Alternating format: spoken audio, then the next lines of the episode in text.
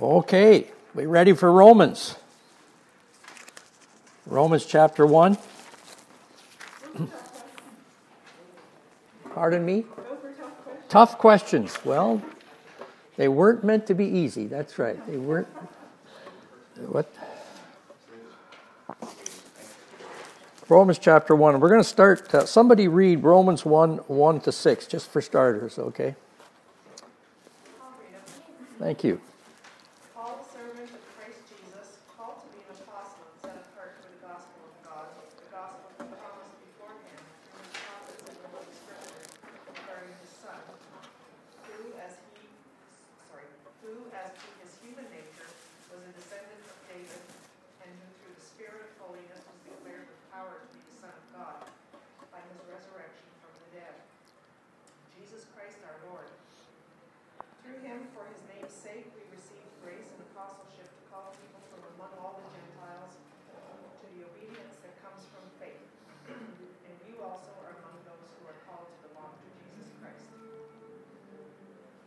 Okay. Well, the book of Romans has a very unique place in Scripture. Uh, we studied uh, not too long ago, we studied the book of Acts, and uh, preceding the book of Acts are the four Gospels.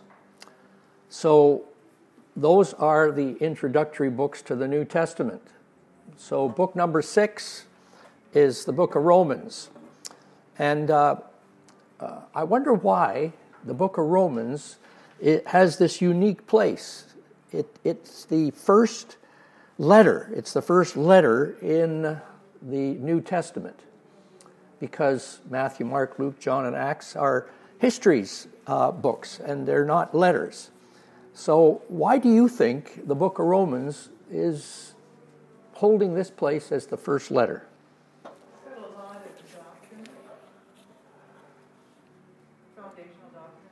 A lot of foundational doctrine, yes.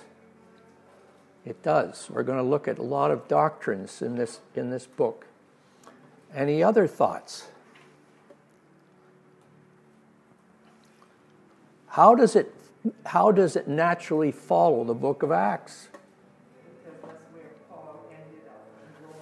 That's where he ended up in Rome, right? And so we would go, we go from Rome to Romans. Right? And uh, so there's a natural progression there as well. Uh, we end the book of Acts in Rome and we start the, the, the, the epistles in a book to the Romans. Uh, it's a wonderful gospel and it's powerful. It was written by the Apostle Paul. Uh, the commentators have essentially no argument to the fact that it was written by the Apostle Paul. It's pretty clear that he's got his name on it, but more than that, there's internal evidence as to why Paul is the writer to this book.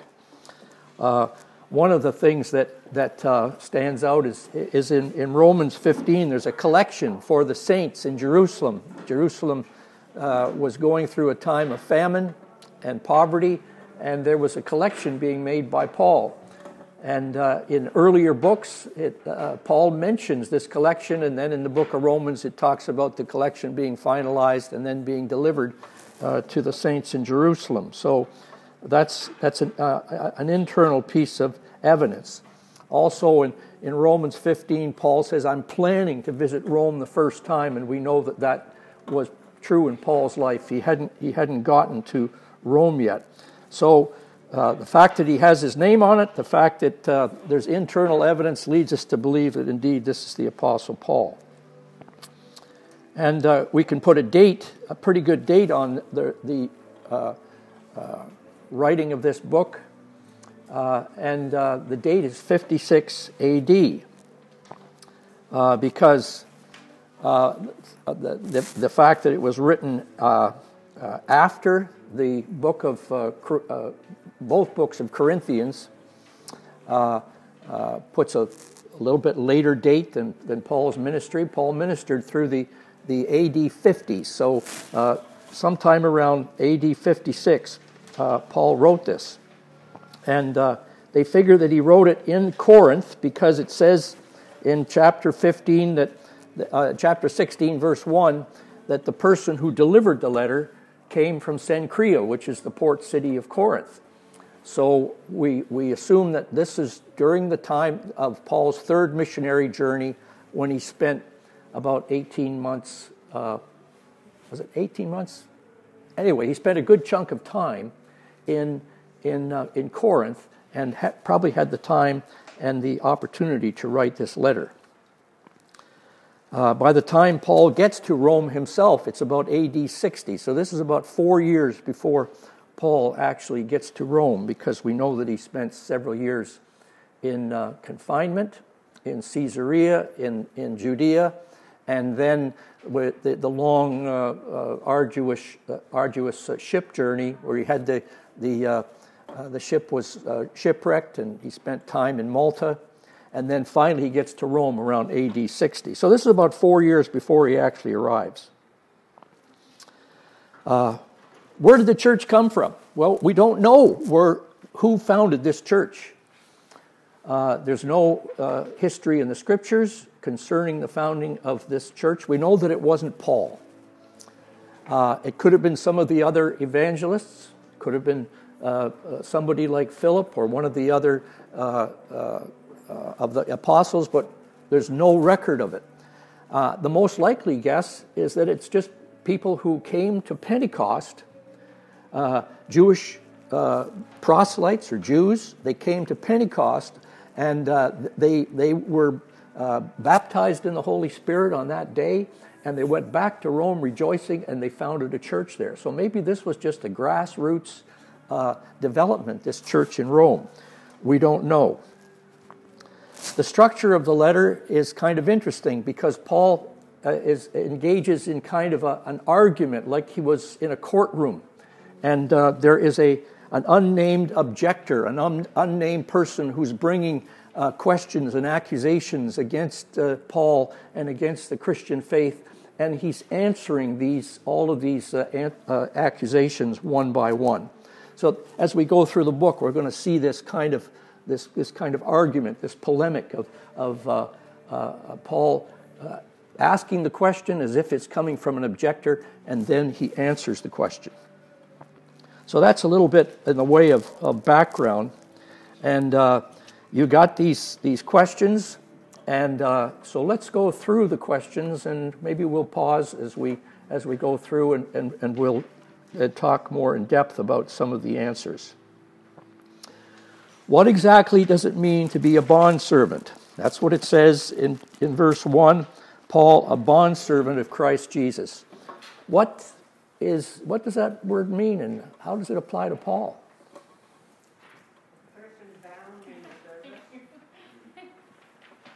Yes, what does it mean to be bound in service? Price paid. The person was purchased with a price. Okay. They, they could also serve freely. They had the ability to either accept the responsibilities, but they have, the price has been paid.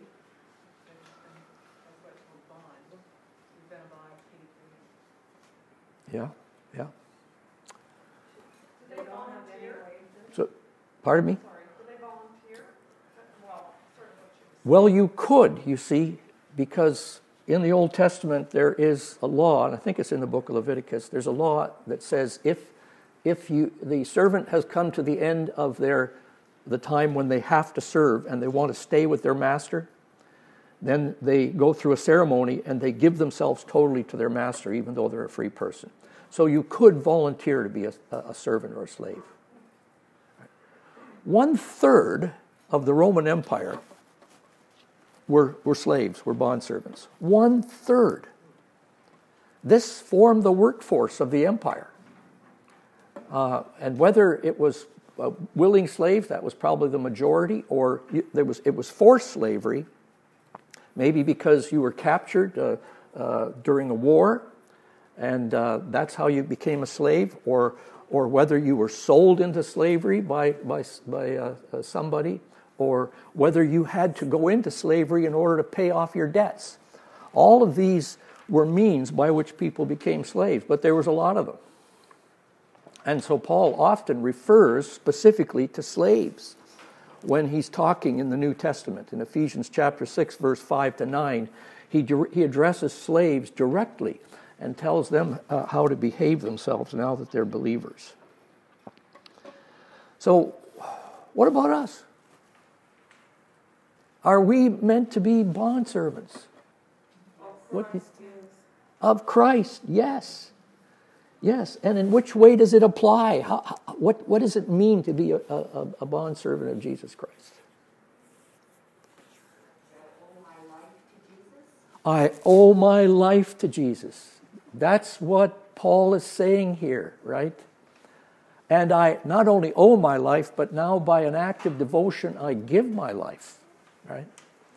I was purchased out of the slave market of sin, and I have been made uh, uh, to be uh, uh, free in Christ, and now I willingly uh, sacrifice or surrender myself to God as a servant of His in return.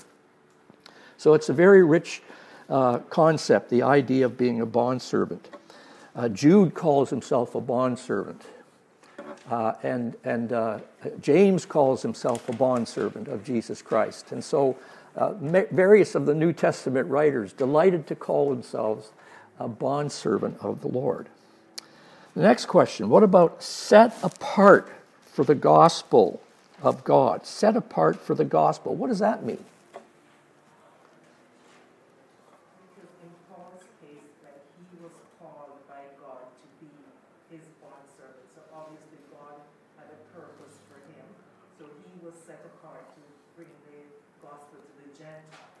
Right. And when was he set apart, Rose?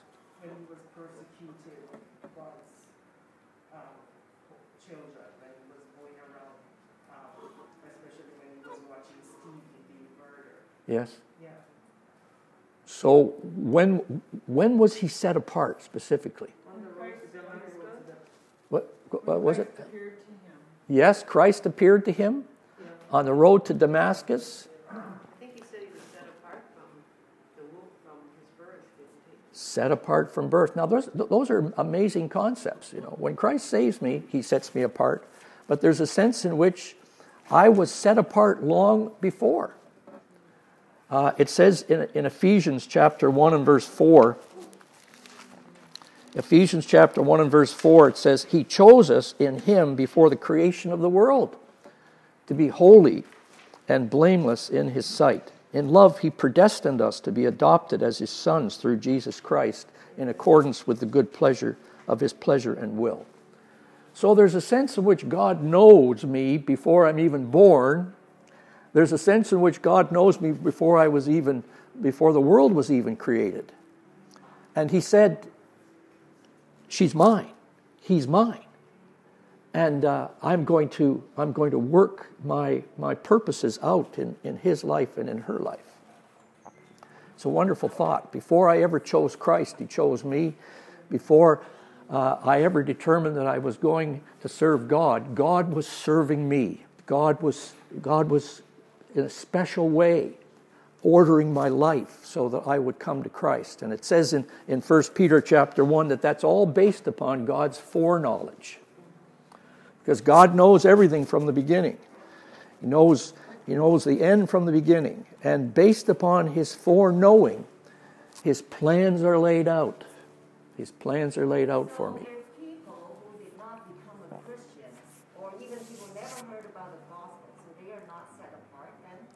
not, not set apart to become the bondservants of God, not set apart to, uh, uh, to, to, to walk with the Lord in glory.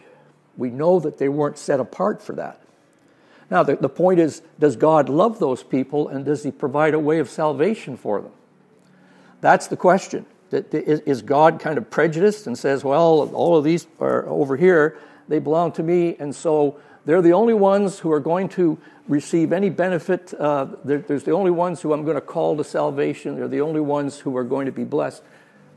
That's not what the gospel says. How do we know that? What does John 3:16 say? For God so for God so loved the Christians. No, see, no, for God so loved the world. And the gospel call goes out to who? It goes out to the world. And, uh, and so the, the, the, gospel is whosoever will may, may come. Uh, it says that, that this is the true, it says in, in uh, John chapter 1, this is the true light that lighteth every person that comes into the world. Every person that comes into the world is challenged to believe in Jesus. Uh, and so it, it's the great whosoever of the gospel. Whoever believes in him shall not perish, but have everlasting life. But the, the flip side of the coin is that God knows. God knows who's going to get saved and who's not going to get saved. And we don't know. So we preach the gospel to everybody, but God knows. God knows that there will be people who, uh, who come in, in, in uh, surrender to Him, and God knows those who will be rebels for all their lives. And uh, I'm sure that grieves the heart of God, but when it comes to the gospel, He makes it available to all. That's a big, we're, probably going to visit that one uh, several more times as we go through the book of, uh, of, of, Romans. On what basis did Paul have authority? So it says in, in, in uh, uh, verse 5 through him and for his name's sake we receive grace and apostleship. On what basis did he have this authority?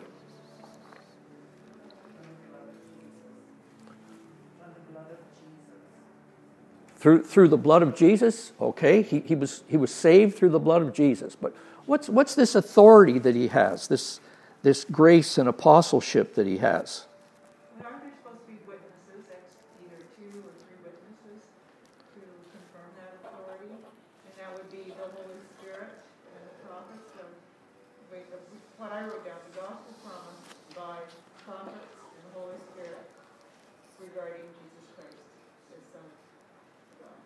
Okay? Uh, there are witnesses that confirm the truth of things. It's true. Uh, when, when, when Paul got saved, God told him that he was going to be a minister to reach out to the Gentiles. When Paul got saved, he was given uh, a work to do, and when, when the Lord gives us a work to do, he gives us the authority to do it. He gives us the, the empowerment, he gives us the, the credentials in order, in order to do it. Paul had authority as, as, as an apostle. Now, some would say, well, there were already 12 apostles, so what? Paul is, is uh, he's a pretender. Anybody look at what it means to be an apostle and how you become an apostle?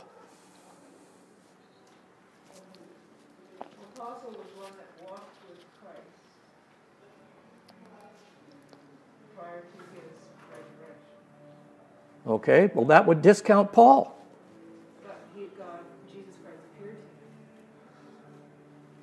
Okay, so which is it? it, it do you have to be somebody who's, who walked with uh, uh, the Lord through his ministry, the three years of his ministry, in order to be an apostle? Because that discounts Paul.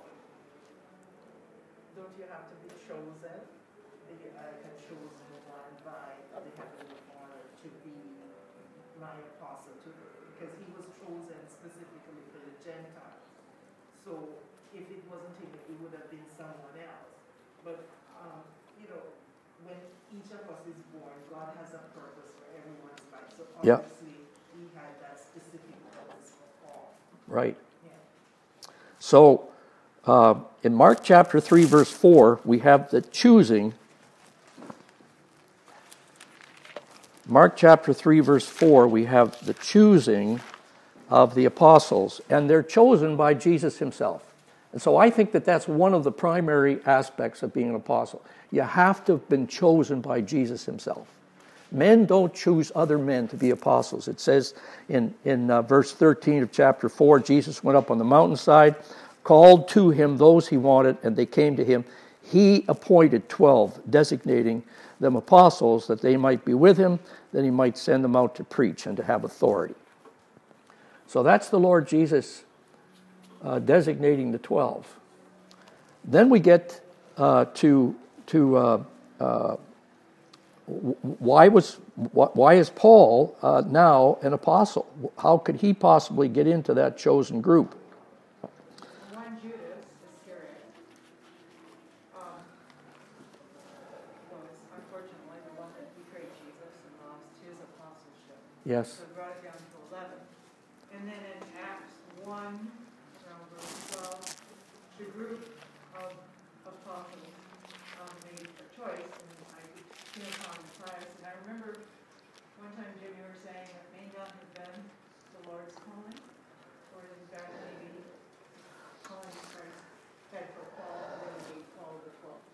Well, yeah, if, if Matthias was the 12th apostle, then there was no room for Paul. It was a closed shop. Uh, they already had their 12. The question is who chose Matthias? Did God really choo- choose Matthias? Did Jesus really choose Matthias? And they assumed, because they cast lots to see who would be uh, the apostle, they assumed that it was Jesus choosing. The question is, did Jesus choose Messiah, Matthias? Uh, it's my thought that he didn't. That this was Peter, and Peter had a habit of going ahead of the Lord. Uh, it wasn't a bad decision, the question, because Matthias must have been a great man, see. Uh, the question was, was it, was it God's decision? Was it Jesus' decision? And that's where the problem lied, because when, when Paul came to Jerusalem to talk with the apostles, they said, Well, you're not an apostle, because you see, we already got 12. And so for years, he wasn't accepted as an apostle. And he had to, in many ways, prove his apostleship. The, the key in understanding what an apostle is, is this chosen personally by Jesus and an eyewitness of the resurrection. It says that in Acts chapter 1, verse 22.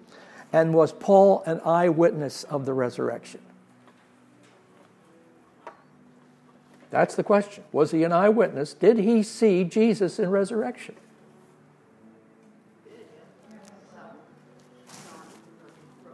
He saw him on the road to Damascus.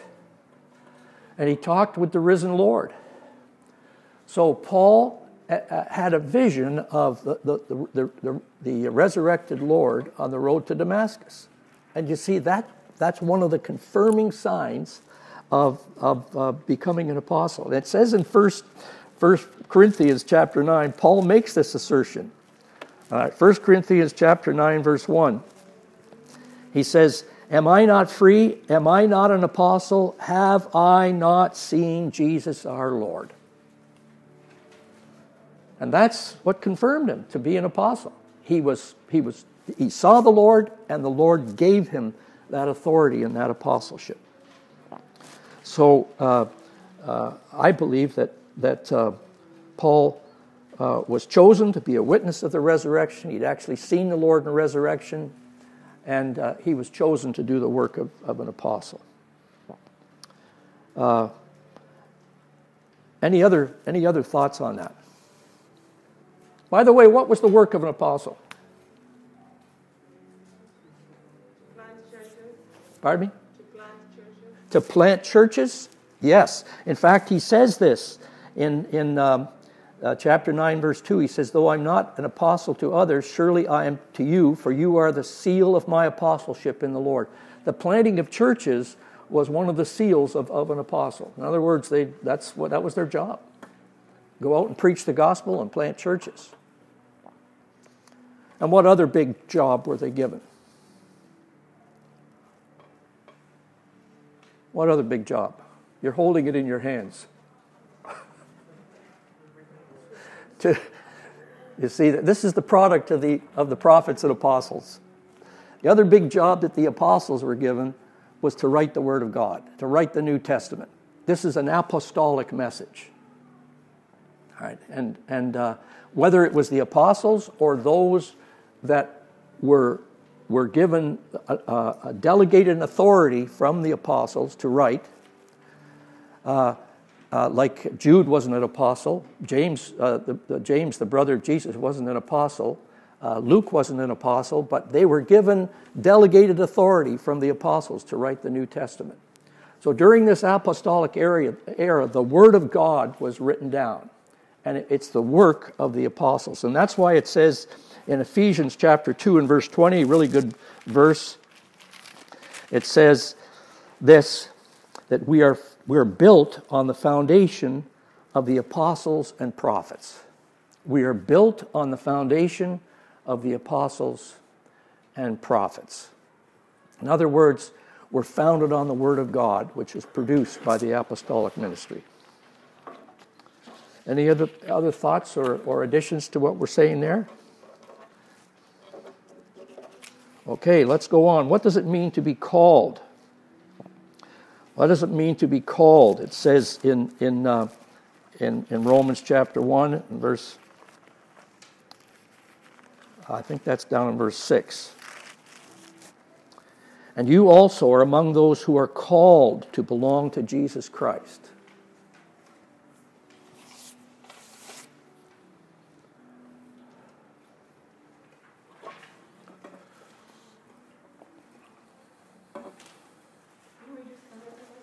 Pardon me? Didn't we just cover that question? Well, we're, we're called. It's not just Paul who was called, we're called. This is a wonderful thing to meditate on. There was a day when God called me to become his child. He called me. He called. We were called, we were chosen, and then, and then uh, we were called as well. Did you know that on the day you got saved, it was because God was calling you? Alice, come to me. You know, that's what. Yes, but you were just like, like a parent calls the child into supper, you know. Come, come. It's a wonderful verse. It's a wonderful thought, you know, that I was called. You had to have the ability to listen. Yeah. And because the Bible says many are called, but few are chosen. The gospel call goes out to this whole world. God is calling people to himself. And uh, there are days when God calls somebody. I think of one of my good friends in, in medical school, Phil. And uh, uh, I'd been talking to him about the Lord, and uh, uh, one day there was a, a, noted evangelical preacher, John Stott, uh, uh Reverend John Stott from England, was going to speak at, uh, at Convocation Hall on the University of Toronto. And uh, I invited Phil. And he, we drove up to, Convocation Hall to park. He, it was in, in, in his, in his car, and he was sitting there. And, and I got out of the car, and Phil didn't get out of the car. I said, Phil, are you coming in? He says, Jim, no, I'm not coming. I'm not coming. I believe God was calling Phil, and on that day, God says no. Or at least Phil said no. And you know, uh, I checked in on him some years later, not a Christian, not a Christian, wandered away from that call and lost in the world. Uh, so sad you know, that he rejected the day of his calling.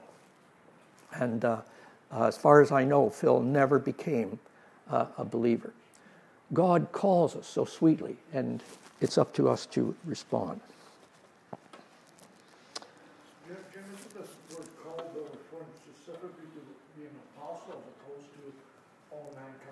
Well, it says in it says in verse 6, and you also are among those who are called to belong to Jesus Christ. Verse 6, uh, Kenny. Okay, verse 1.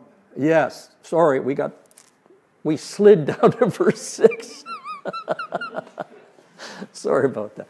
Yeah, there was a special call on Paul's life to, to accept this ministry of apostleship. He was called to be an apostle as well. But uh, we are also called to belong to, to Jesus Christ. So, what doctrines of Christ does Paul share in verses 2 to 4? And then the, the corollary is why does he share them here? Because they seem to interrupt his thought. He starts out by talking about the gospel of God, and then he, he immediately goes into uh, some teaching about the scriptures and about uh, Jesus Christ and, and so on. Why, why does he do that?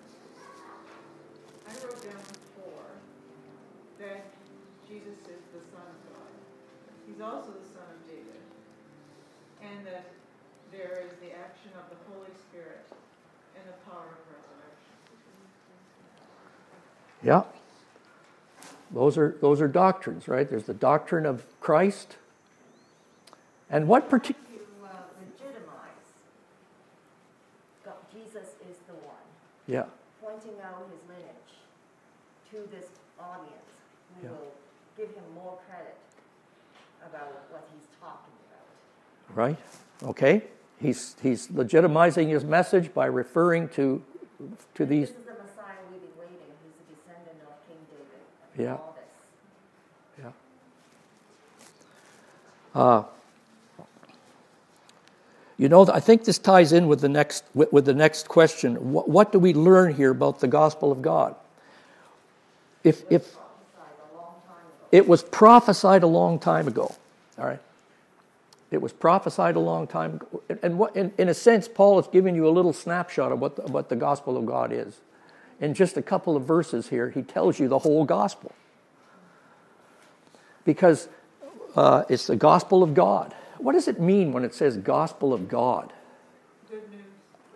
But, but the, uh, the, the gospel is the good news, but what does it mean, the gospel of God? God. God is the author of the gospel. And it's all through Scripture. God is the author of the gospel. So the gospel, the origin of the gospel was God's heart, God's mind, right? So as soon as you understand that, that the, the, uh, uh, the theme here is the gospel, the theme is the gospel, it's the good news. It's the good news that comes from God.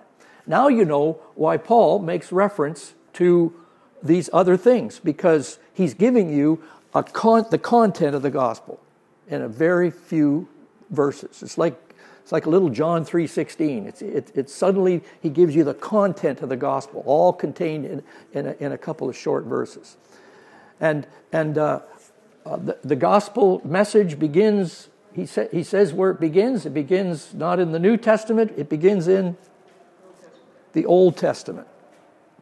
Can anybody tell me where they might find a gospel message in the Old Testament concerning the coming of Jesus?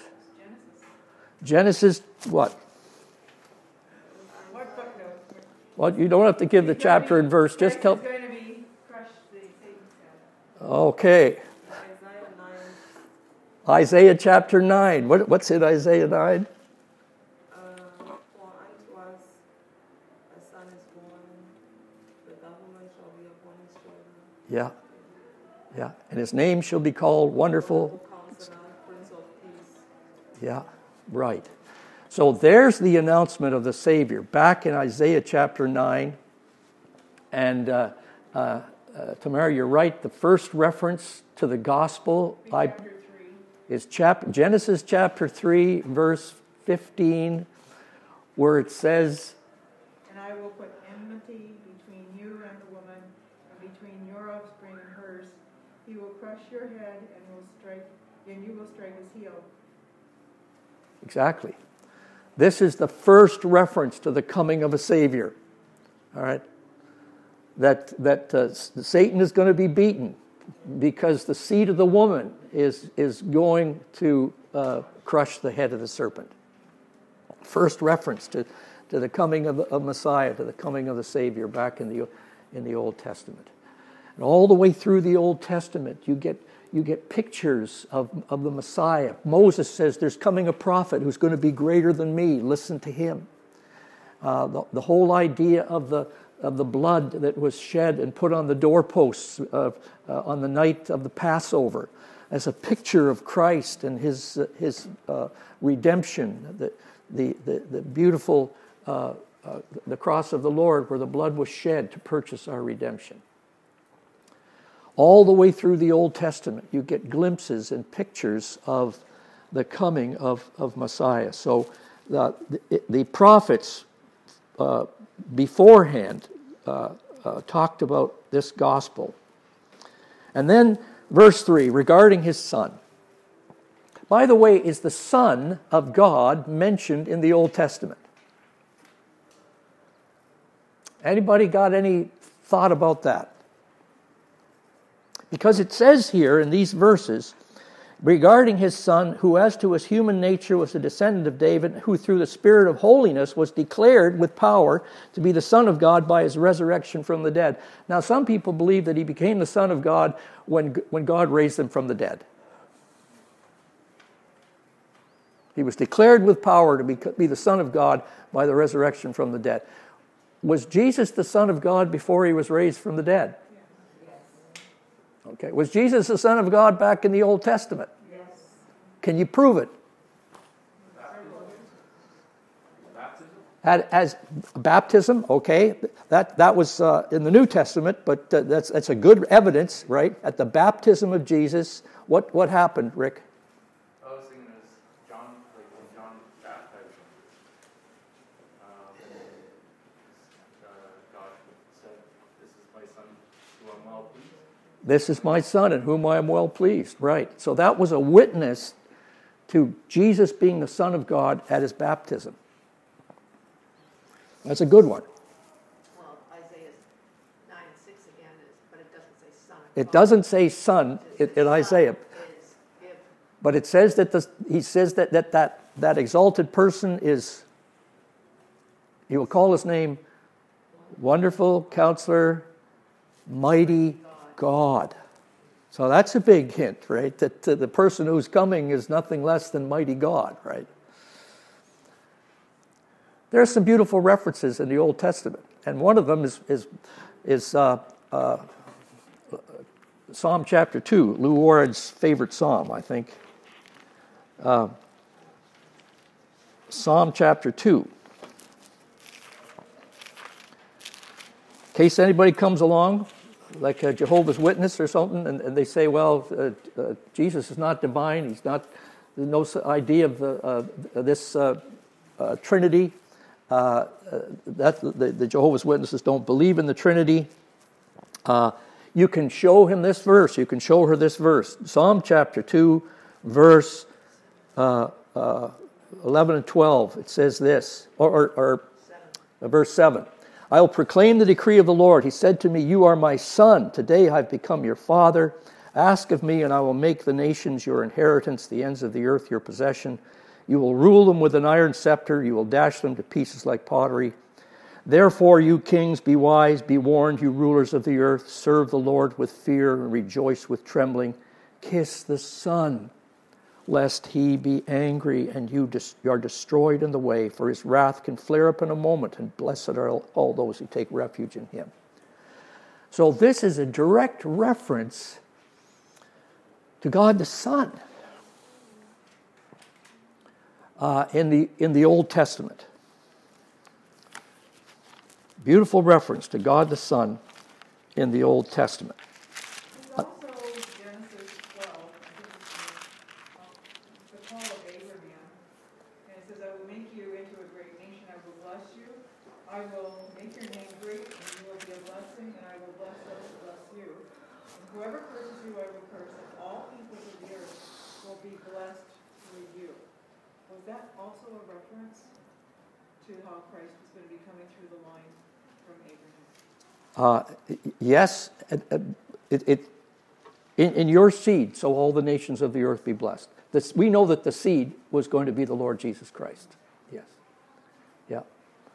So there's references to the Savior, the Messiah coming in the Old Testament, and there's actual proof that it is not, no one less than the Son of God. The Son of God was going to come.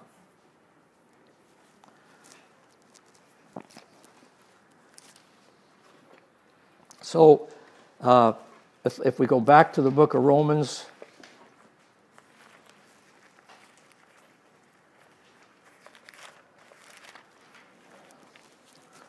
Romans chapter 1, it says, The gospel he promised beforehand through his prophets in the Holy Scriptures. So the gospel was prophesied beforehand. And the, the, the key person of the gospel is regarding his son.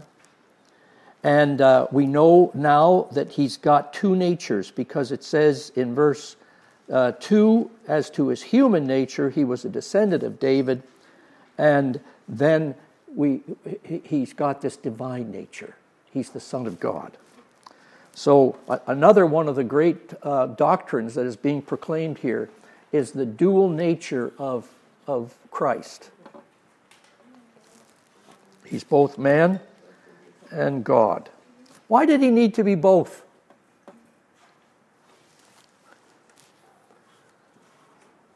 He's an intermediary.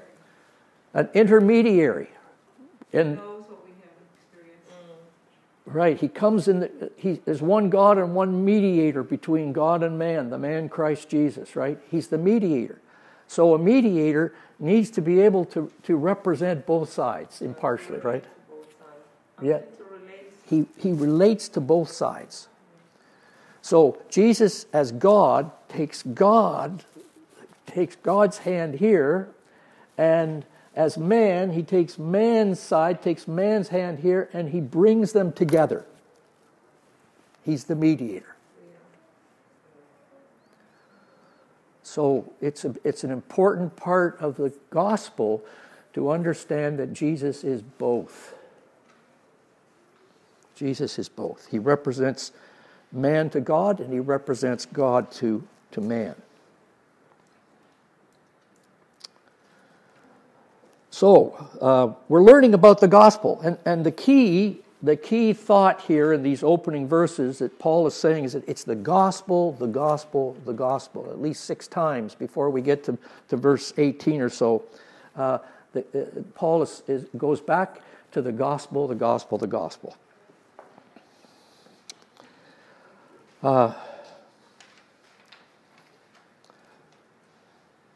so if, if Jesus was already the Son of God before the resurrection, what does it mean that he was declared the Son of God by the resurrection? That's what it says in verse, uh, verse 4. Who through the Spirit of holiness was declared with power to be the Son of God by his resurrection from the dead, Jesus Christ our Lord.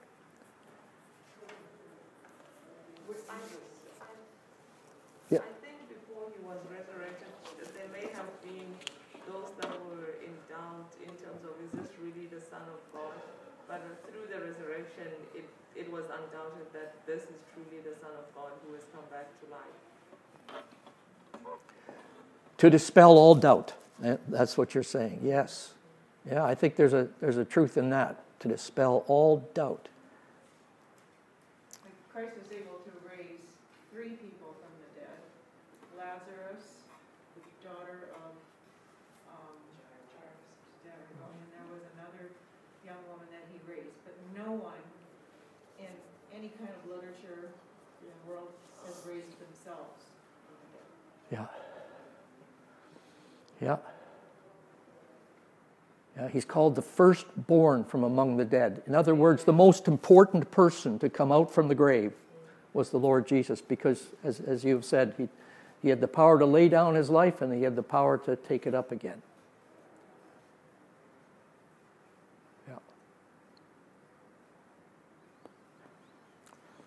Is it just people who God declared his, hi- uh, the, the, uh, the Son of God to at the resurrection? He declared it to the universe, He declared it to, and that includes Satan.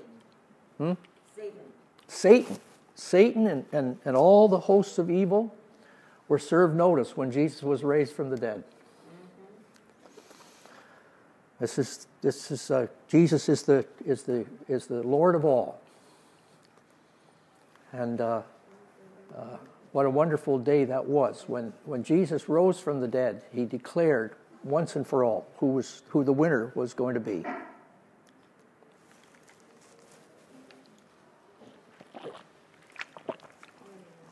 So declared to be the Son of God by the resurrection from the dead. That's a, and, and uh, such a, a mighty display of power.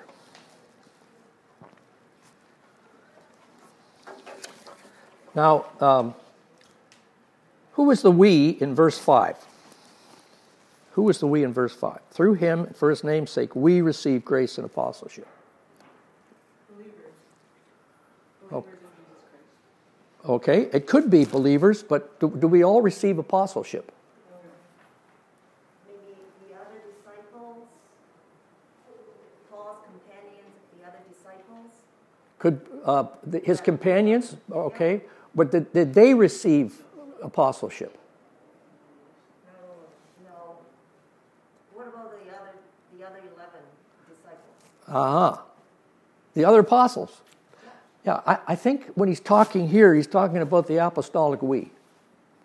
And he's including himself in, as an apostle. And he say, We have received grace and apostleship. Now, we all receive, we all receive uh, uh, uh, grace when we get saved, but, but we don't all receive apostleship. By the way, are there apostles today? Not according to what your criteria was. Not according to the criteria, right? It's true, you see, because if we have to be a, an eyewitness of the resurrection appointed personally by Jesus Christ, right? Uh, no, there's no apostle today like this, right? Uh, uh, some people are powerful in their ministry, but, uh, uh, but they're not apostles of Jesus Christ. Uh, so I think we covered the next one. Why was Paul made an apostle? It was just the grace of God that chose him to be an apostle. What is the end purpose for which Paul preached? Verse 6 You also are among those who are called to belong to Jesus Christ, to call people, call the Gentiles to the obedience that comes from faith. By the way, this is another aspect of the gospel. The gospel is proclaimed, but it only becomes effective in a, in a, in a person's life when they have what? When they accept Christ, it comes, the, the, the obedience that comes from faith. Faith. So, another aspect of the gospel is you got to trust it before it becomes effective in your life. Okay, well, I think, I think we're going to uh, uh, call it there.